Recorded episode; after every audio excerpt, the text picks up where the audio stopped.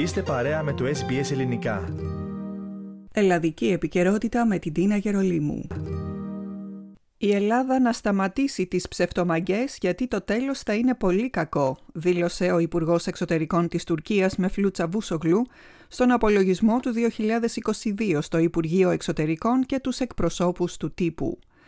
Ο Τούρκος Υπουργός Εξωτερικών δήλωσε ότι τις τελευταίες ημέρες στον ελληνικό τύπο υπάρχουν δημοσιεύματα πως θα γίνει η επέκταση των ελληνικών χωρικών υδάτων στα 12 μίλια γύρω από την Κρήτη. Η θέση μας είναι ξεκάθαρη. Όχι 12 μίλια, αλλά δεν θα επιτρέψουμε την επέκταση των χωρικών υδάτων ούτε ένα μίλι παραπάνω στο Αιγαίο. Η απόφαση που έχει το Κοινοβούλιο μας το 1995 σχετικά με το ζήτημα αυτό είναι ξεκάθαρη και συνεχίζει να ισχύει. Ο ίδιος συνέχισε. Για άλλη μια φορά θέλω να προειδοποιήσω την Ελλάδα. Μην κάνεις ψευτομαγκές βασιζόμενοι σε αυτούς που προσπαθείς να έχεις από πίσω σου. Μην μπαίνεις σε περιπέτειες και εσύ ξέρεις πως το τέλος θα είναι πολύ κακό. Ακούμε το σχετικό απόσπασμα της ομιλίας Τσαβούσογλου από το Euronews. Η στάση μας σε αυτό το ζήτημα είναι σαφής. Όχι 12, αλλά δεν θα επιτρέψουμε ούτε ένα μίλι επέκτασης στο Αιγαίο. Η απόφαση της Εθνοσυνέλευσής μας το 1995 είναι σαφής και εξακολουθεί να ισχύει. Προειδοποιούμε για άλλη μια φορά την Ελλάδα.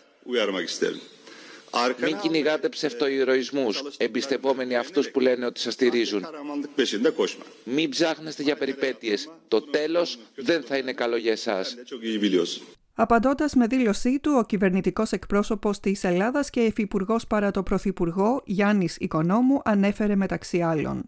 Η τακτική των απειλών και των προκλήσεων στην οποία επιδίδεται η Τουρκία είναι απολύτως αδιέξοδη, αφού η Ελλάδα ούτε εκφοβίζεται ούτε τρομοκρατείται. Θα ήταν χρήσιμο οι Τούρκοι αξιωματούχοι να αναλογιστούν το αδιέξοδο και να μην συνεχίσουν στον ίδιο δρόμο και τη νέα χρονιά. Ο Υπουργός Εθνικής Άμυνας, Νίκος Παναγιοτόπουλος, μιλώντας στο Action News σχετικά με τις δηλώσεις Τσαβούσογλου, είπε. Η δήλωση αυτή περί Κάζους Μπέλη που αναφέρεται στη δυνατότητα της Ελλάδας να ασκήσει ένα νόμιμο δικαίωμά της, περισσότερο παραπέμπει σε προκλητικό αναθεωρητισμό παρά σε συμπεριφορά συμμάχου στο πλαίσιο της Βορειοατλαντικής Συμμαχίας. Όπως έχω πει και στο παρελθόν, η Ελλάδα δεν απειλεί, αλλά και δεν της αρέσει να απειλείται. Η κυβέρνηση πολιτεύεται με... και λειτουργεί με γνώμονα το εθνικό συμφέρον και στη βάση των κανόνων που διέπουν την ειρηνική συμβίωση μεταξύ κρατών, δηλαδή το διεθνές δίκαιο, στη βάση του διεθνούς δικαίου. Στο ίδιο μήκος κύματος κοιμάνθηκε και η απάντηση του Υπουργείου Εξωτερικών της Ελλάδας. Σε σχετική δήλωση τονίζεται ότι στη νομή και πρωτόγνωρη για τα σύγχρονα δεδομένα απειλή βίας η Ελλάδα προτάσει τους κανόνες, ασκώντας όλα τα δικαιώματα που απορρέουν από το διεθνές δίκαιο.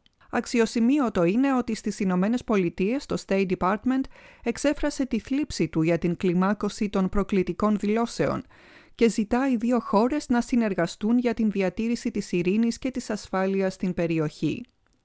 Σε μια εποχή που η ενότητα χρειάζεται περισσότερο μεταξύ των συμμάχων μας, οι Ηνωμένε Πολιτείες λυπούνται για την κλιμάκωση των προκλητικών δηλώσεων. Προτρέπουμε όλους τους συμμάχους μας να αποφεύγουν απειλές και προκλητική ρητορική που μόνο θα αυξήσει την ένταση και δεν θα βοηθήσει κανέναν, αναφέρει η δήλωση του State Department και συνέχισε με τα εξής.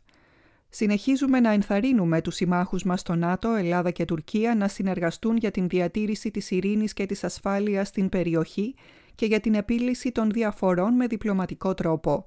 Η Ελλάδα και η Τουρκία είναι και οι δύο ισχυροί εταίροι και βασικοί σύμμαχοι του ΝΑΤΟ των Ηνωμένων Πολιτειών. Ανέφερε χαρακτηριστικά η δήλωση του State Department. Θέλετε να ακούσετε περισσότερες ιστορίες σαν και αυτήν; Ακούστε στο Apple Podcast, στο Google Podcast, στο Spotify ή οπουδήποτε ακούτε podcast.